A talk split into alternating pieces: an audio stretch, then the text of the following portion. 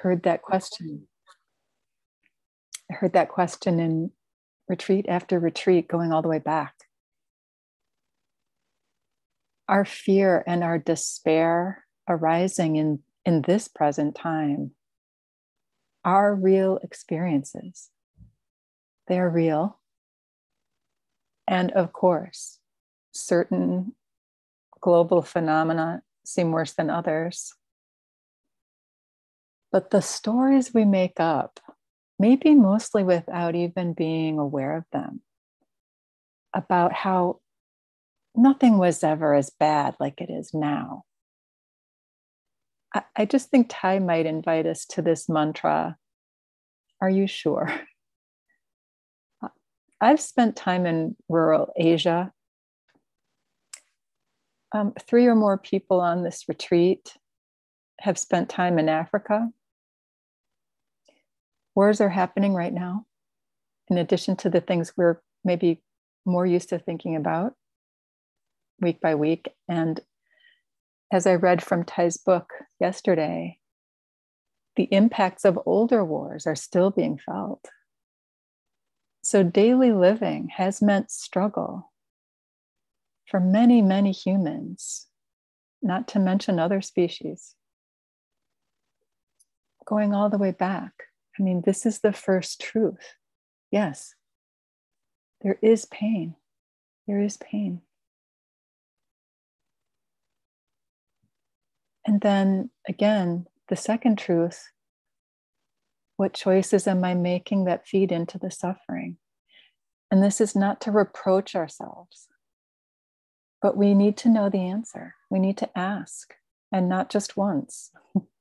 It's a practice. People ask the Buddha the question, how do I not fall into despair, twenty-six hundred years ago? And these practices of the Four Noble Truths, they're his answer. Um, and more concretely now, I mean, in our current culture, Thay often spoke about, and I myself tend to look first and foremost at mindfulness of consumption. And this came up, I think, last year in our retreat. As Buddhist meditators, our practice of right diligence means noticing and keeping in mind what waters are seeds of well-being, and doing those things that help it manifest as much as possible. So consuming, reading, inspiring things, and not only Dharma books, but biographies of courageous, real people like Rosa Parks, just to name one, who made a huge difference just by making a different choice about where she was going to sit on her bus. Connecting heart to heart with a kind friend. We need to do this regularly. Concentrating on loving kindness and on compassion. And I'll go into a related practice um, in a little bit. And right diligence is equally knowing what waters are seeds of suffering and doing our best not to have those things happen. How many times a day are you reading or speaking or mentally reciting words like breakthrough COVID, I see you, mandates? And when you do, what happens in your bodily sensations? Are you present when you when you talk about them? Are you carried off? What happens in your heart? What happens in your emotions? and what arises in your thoughts and beliefs. How many times a day, whatever the experiences are, it could be, it would be great if the answer is, I feel compassion, I feel tenderheartedness, I feel um, love and a desire to, to help. If it's, I feel scared, I feel angry, I feel despairing, maybe we need to resource with what I was just saying, the the things that water the seeds of well-being. Maybe we need to consume less of those, those words and just be aware of how many times a day these things are getting reinforced. Um, yeah. And that's what this morning's sutra and Thay's commentary, our appointment with life, are asking us to become conscious of. So we can make a free choice instead of remaining enslaved to habitual, unconscious patterns that just keep the suffering going and making it bigger. That's what I wrote my sample personal precept about that I shared yesterday.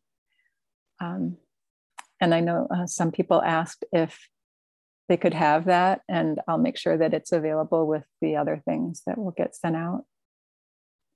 But each one of us as practitioners, we must know the truth about how much time per week we can consume news in a way that helps us contribute meaningfully to our community.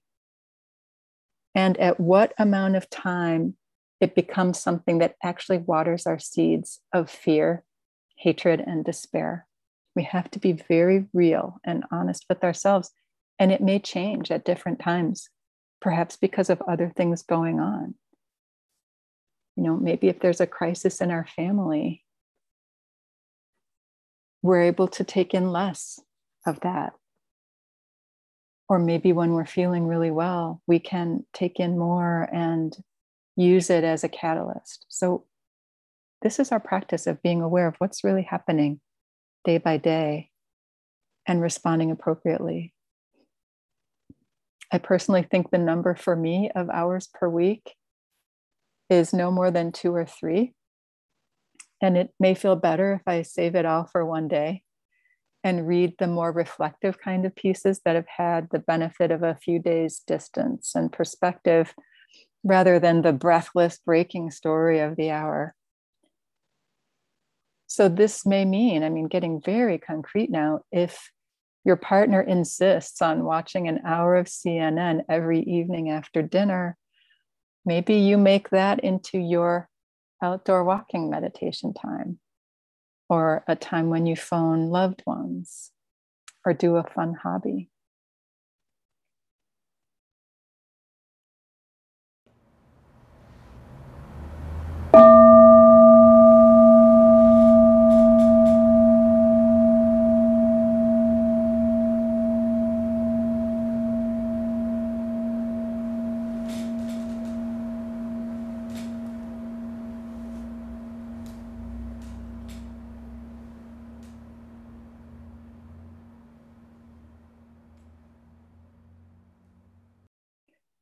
Um, so uh, another question that came in earlier was this one.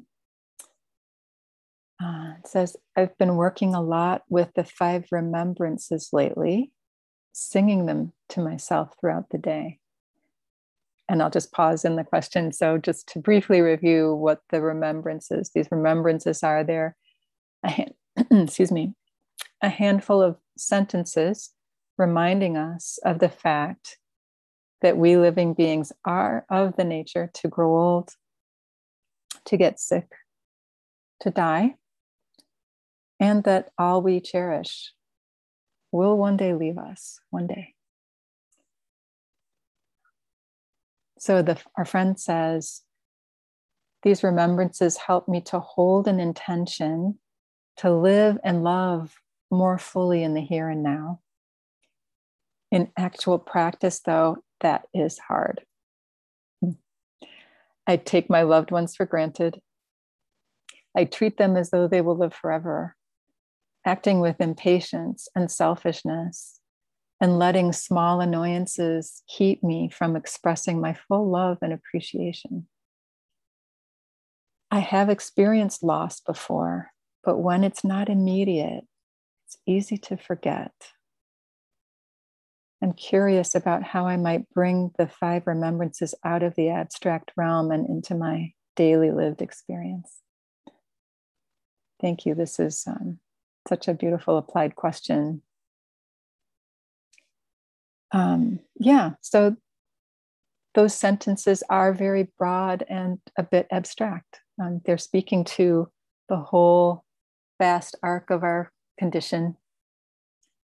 Um, And I think what our friend is describing as to what's actually happening in the practice of it, it sounds to me like it could be a sign that it's maybe a good time to drop the reciting of the sentences and move more into the close in uh, and bring into your concentration a more three-dimensional experience. So here's just one example.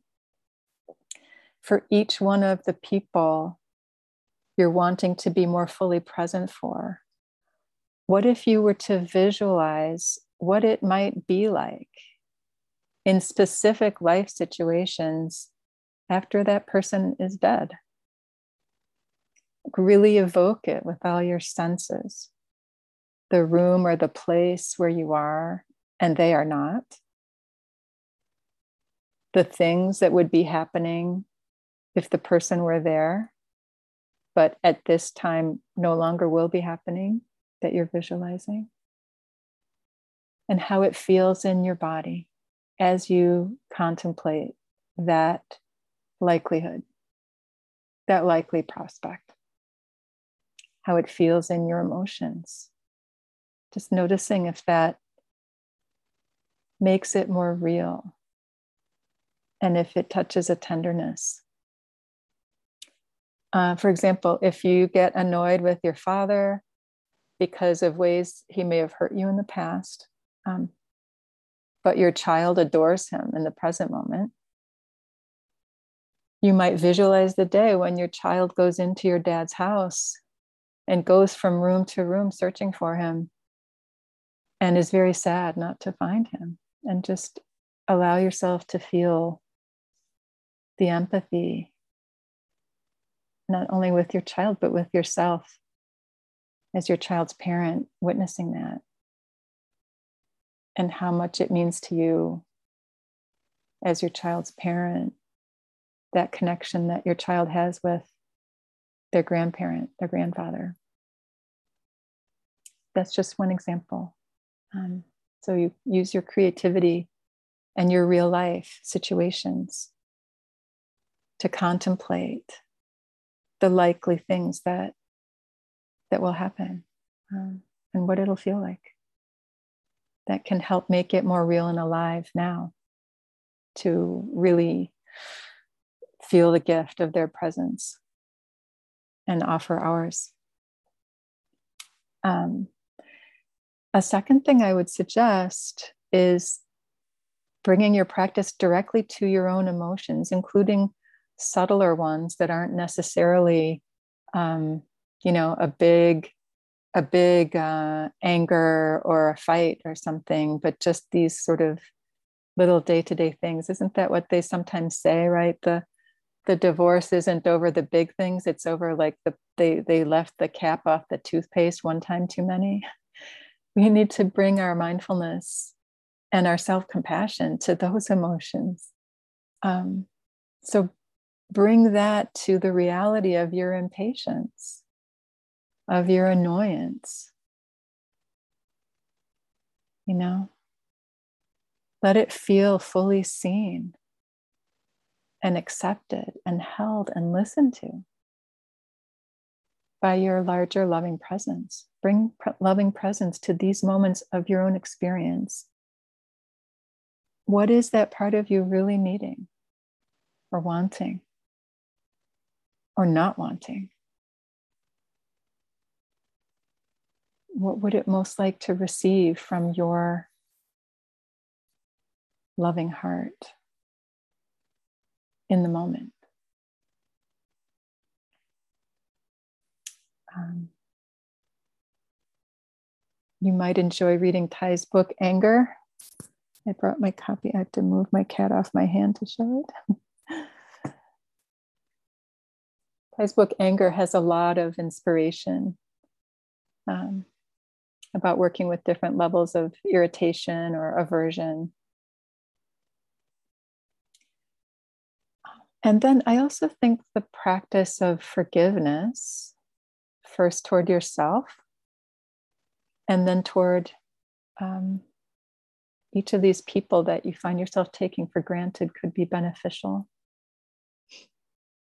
Sometimes it's just old hurts that have been so buried that it feels more like a numbness or an indifference. But often underneath the, the crust of indifference, there's There's anger, um, there's resentment. And forgiveness does seem to be pretty relevant, to me at least, to the situation we all find ours in, ourselves in as a country right now. So I'd like to share some things about that practice. And first of all, uh, I'm a little wary around the word forgiveness because it can be a charged word. At least in the circles I've been around um, early in life and over the years. What I sometimes see happening is I'll feel, or someone else feels, stuck in blaming or judging someone for something they did. And then um, we notice that we're judging and blaming, and then we pile on top of that more judging and blaming toward ourselves for not letting go of judging and blaming. Like not being a good spiritual people. So we firmly instruct ourselves then to forgive and let go. And then pretty soon what happens? The anger, the resentment just snap back twice as big and twice as hot, right? And this is a real circle of suffering. So if we look deeply into our tendencies to judge and blame, or just kind of pull away when something we care about has been hurt or seems to be threatened. Um, Tara Brach likes to use a metaphor for how this can go. Um, it's where we're walking in the woods and we see a dog standing next to a tree. We say, "Oh, hi there, cute doggy. Are you lost?" And we reach out to pet them. And the dog's reaction is to snarl and lunge out to bite us. And after jumping back, we say, "Oh, you're a bad dog. You're a mean and nasty dog. You should be kept permanently locked up." That's that immediate response to our having been threatened or even bitten, especially when we were reaching out to connect. We were letting ourselves be vulnerable. We got hurt. And then in this, this metaphor, when we look more carefully at the dog's situation there, we actually see that one of the dog's paws is caught in a trap. So this being is obviously feeling enormous pain, helplessness, and fear, and through no fault of their own. So they react out of that. And then we react. And if we don't look more deeply, we quickly get caught up in that notion of the bad other. And then things will spiral downward from there. Does that sound familiar? um, Thay always taught us, too, that when someone suffers deeply and can't find any relief, the people around them are going to suffer, too. So in that metaphor of the dog with a leg in a trap, we can see that really all behavior is the product of causes and conditions. And of course, this is made so well known in Thai's poem, "Call Me by My True Names." And in the quote that I read yesterday by Longfellow, "If we could read the secret history of our enemies, We should find in each one's life sorrow and suffering enough to disarm all hostility. So somewhere there is a trap that every hurtful or difficult person's leg is caught in. And that includes our own leg, the parts of ourselves that we don't like.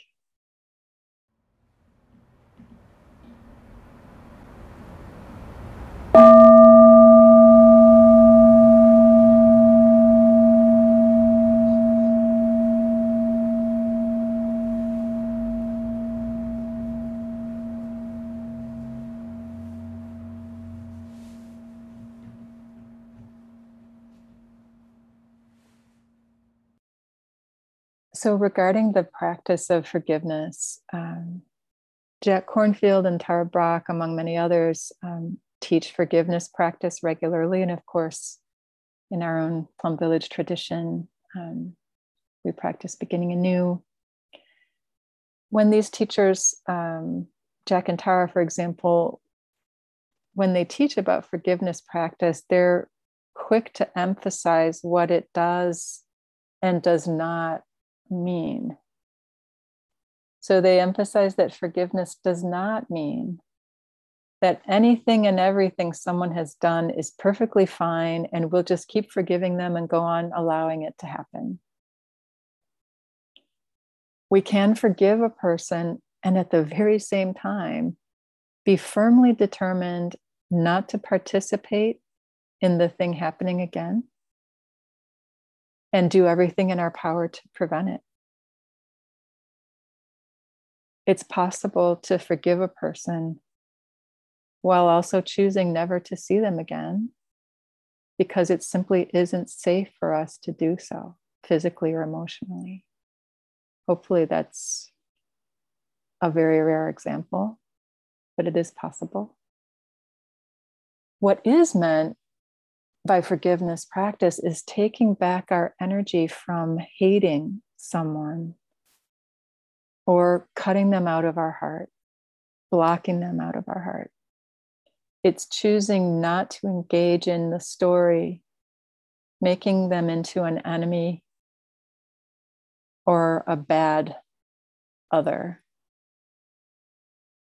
True names, right? And this points to the subject of appropriate boundaries, as I was just referring to. I mean, in my own experience, like maintaining healthy boundaries does not have to conflict with forgiving myself or the other person. And I would almost say it's more the opposite. Like the more I really know the reality of um, what's too much for me, Um, my own boundaries around behaviors, and um, and I empower myself to respect them, then the more I'm able to let go, actually, of blaming or resenting the other person. I can just let them know without judgment, this is what I need um, in order for us to go forward together.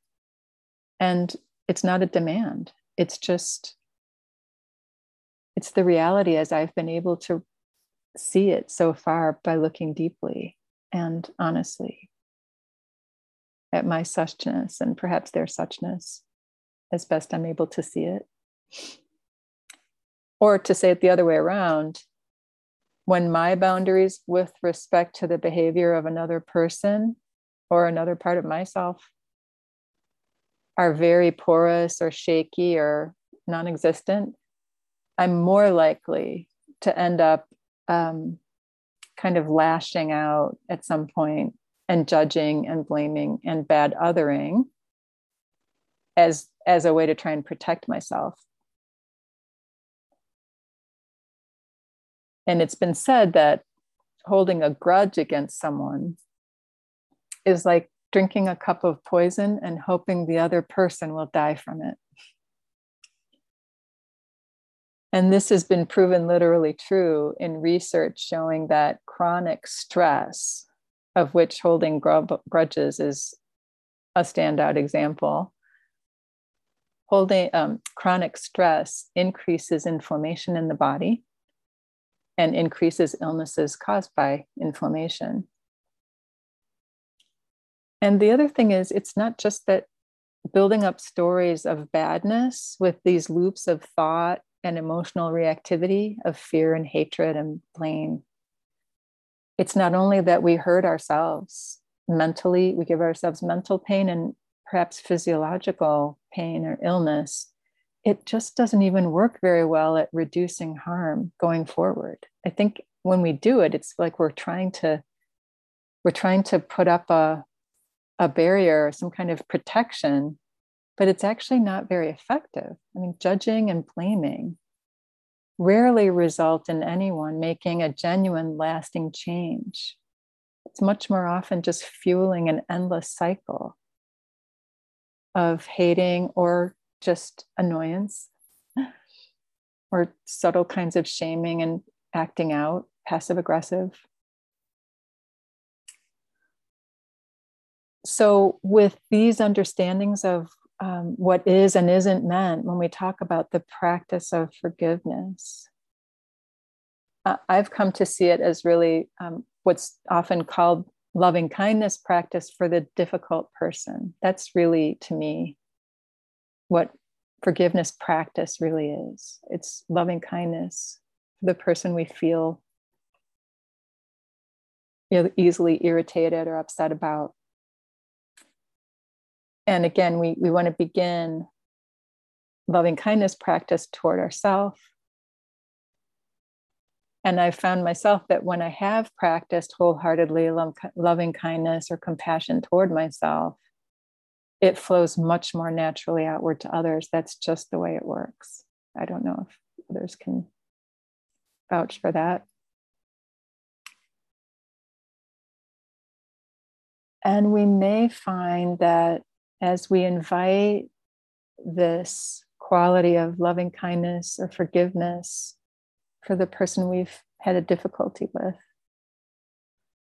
what sometimes comes up first is the opposite of loving kindness or forgiveness, even for ourselves, right? I can't forgive that. That's unforgivable. I hate myself for that. I'll never forgive that person for that. And in that case, the invitation is to forgive our unforgivingness. Forgive ourselves for not being ready to forgive. Forgive whatever in us is unwilling to forgive.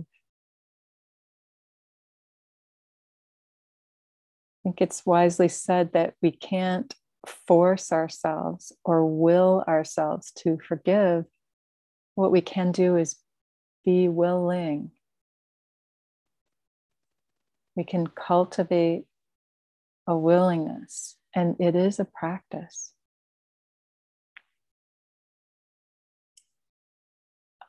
Five years ago, or maybe six or seven years ago, I guess now, um, there was a four-year-old boy named Theo who was giving advice on the internet with the help of his mother. Um, she's the writer Ann Terrio. And in one of the exchanges, um, a person asked Theo, "Do you think it's okay to tell someone, I'm afraid to forgive you because then you might hurt me again? Or should I wait until I'm no longer afraid to try and be their friend again?" And Theo's answer was, "It's nice to forgive someone because then you're not angry anymore. My friend David really, really wanted to play Ninja Turtles, and he just hit me in the nose. And then my nose started bleeding. He said sorry, and the teacher said it was an accident. But I couldn't forgive him because my nose was bleeding. When your nose starts bleeding, you can't forgive someone. But when my nose stopped bleeding, I could forgive him." That's like a twenty-first century update on another a teaching of Thai's, which was, when your house is burning, you don't go running down the street to investigate who did what to cause this and how they should be punished for it, or tell them that you forgive them. you take care of the fire in your house first. You take care of your bleeding nose first. And often the fire that's burning in our house, when we're being pulled into blame or retaliation or a self-imposed mandate to forgive, often the fire that's burning in here is grief. It's fear. Or it's hating, it's blaming. And if that's what's happening, we can forgive that, or simply let go of the whole kind of forgiveness orientation for those moments and simply practice self-compassion for the fire, for the, for the trap that our own leg is in, for the pain in your heart about what's happened, or maybe about to happen.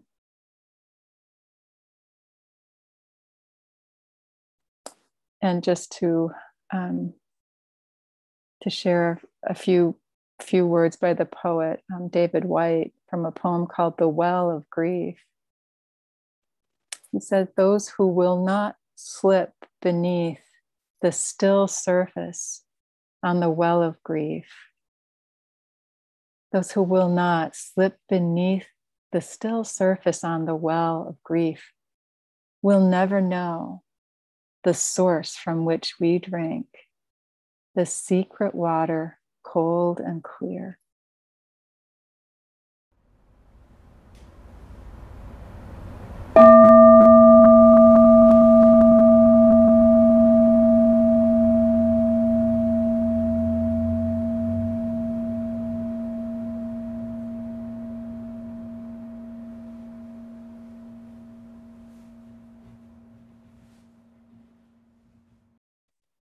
So the other thing I did receive additional feedback about yesterday was that really a number of people in this retreat are dealing with significant physical pain.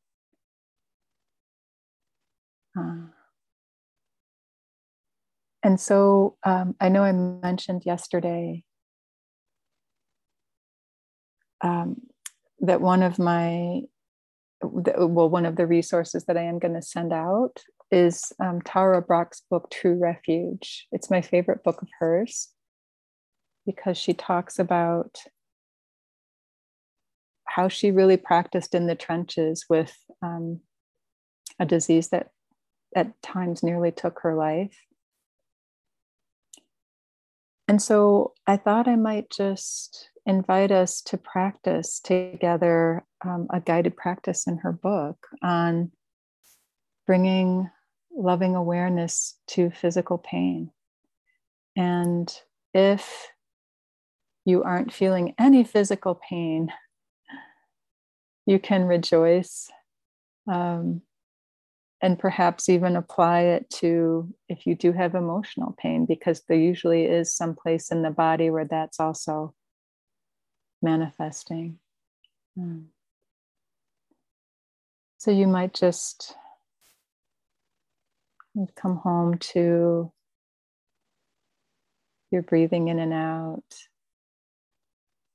Just let go now of um, sort of the thinking mind and invite that compassionate, wakeful awareness.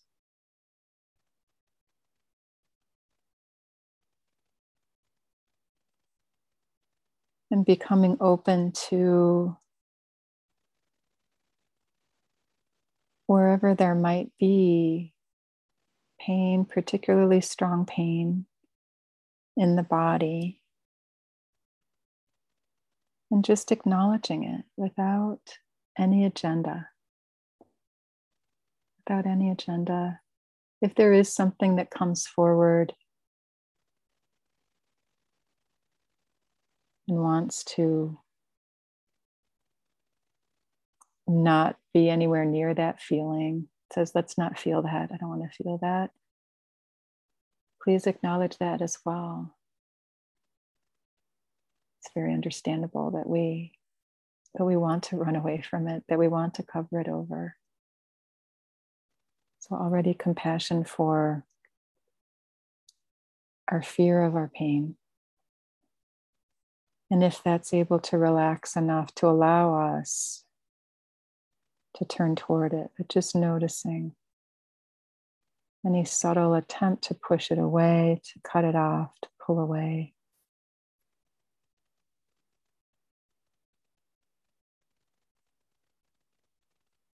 And just really bringing this, this allowing, really open presence to the sensations.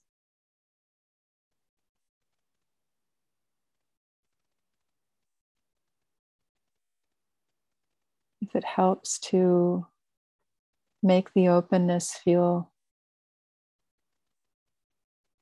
supported or real, sometimes it's help, helpful to briefly imagine a vast blue sky that's large enough to receive all of our experience, however intense.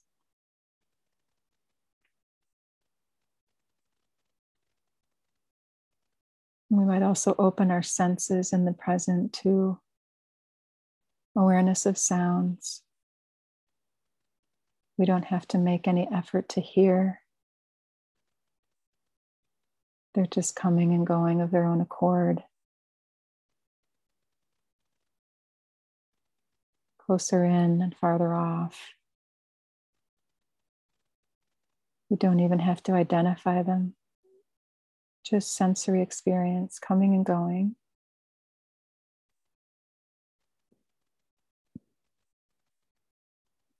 And sensing the space in which the sounds are occurring.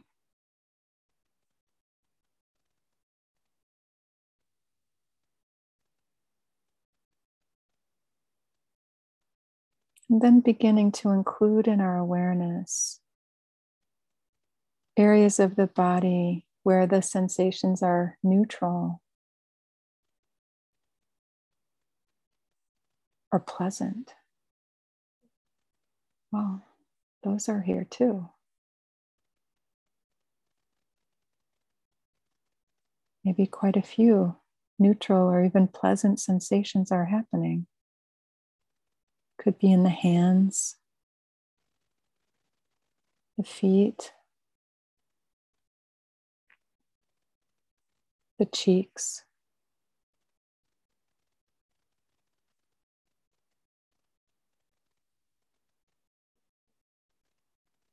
Just sensing our whole body as this open field of sensations that is suffused with space. We know that on the molecular level, there's a lot of space right here.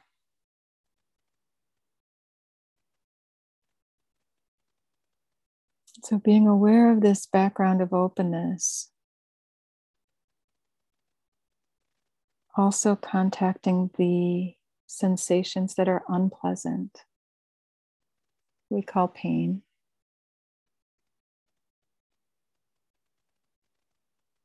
Letting the attention move toward the place or places where these sensations are most intense or unpleasant.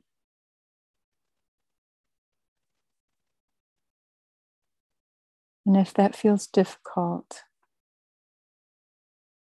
we can take some more moments resting the attention in this space around the area of unpleasantness.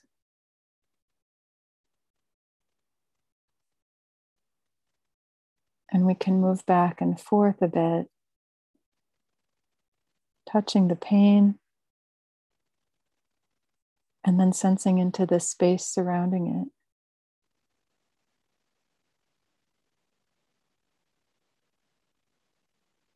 Until we feel more able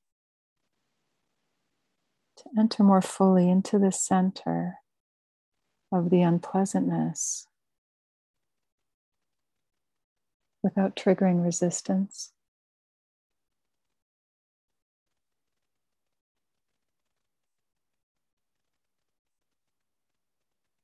as you directly contact the pain, allowing the sensations to reveal themselves in whatever way is natural and real.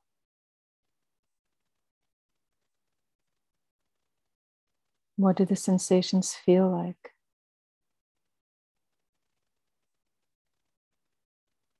Is it like burning, twisting, aching, stabbing? Does it have a shape?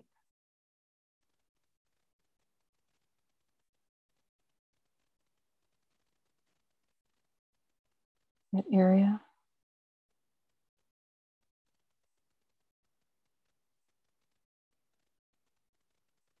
What is its intensity?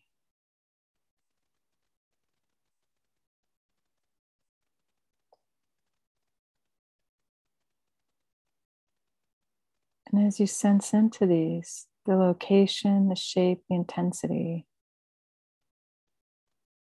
just noticing how fully can you say, yes, yes. I see you. You can be here. I'm here for you. Like our four mantras.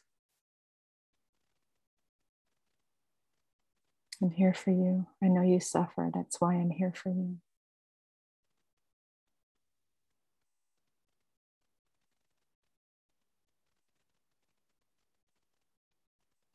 Letting go of the resistance again and again.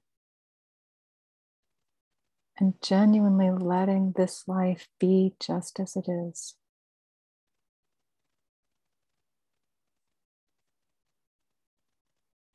Letting this life be just as it is, with kindness. Just continuing to feel both the pain and this larger field, neutral and pleasant sensations and spaciousness.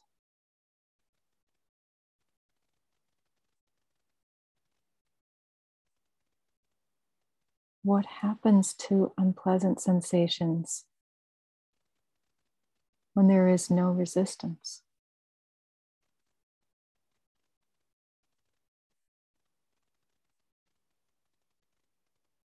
As you experience your awareness as the soft, open space that surrounds the pain, seeing if you can move again toward the center of the sensations. Letting your awareness, your kindness, soak into the pain like the gentlest falling rain.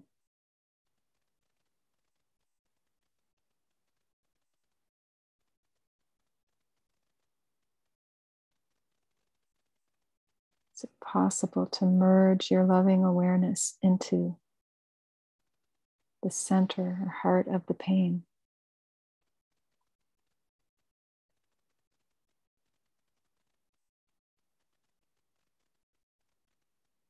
Can you sense the openness diffusing the painful sensations without forcing anything, but just as Tai would say, the sunlight on the bud, the petals simply open as the light penetrates them. Just continuing to notice whatever's happening. As you let go over and over into the experience of the painful sensations.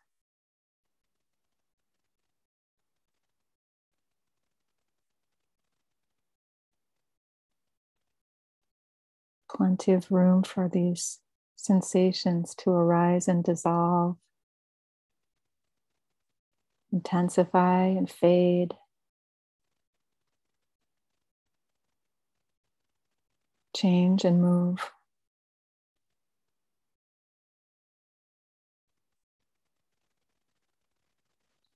No holding, no tension.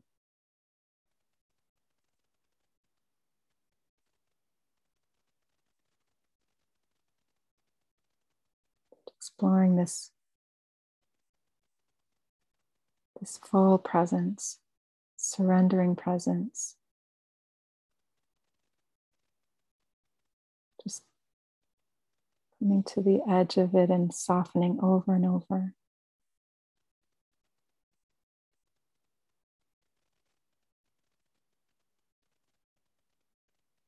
When there's no resistance, is there any sense of a self who owns the pain?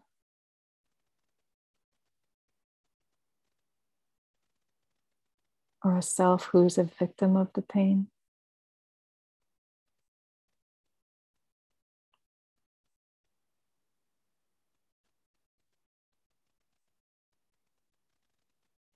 As you witness the, the waves of the feeling, discovering how you can inhabit the ocean of awareness,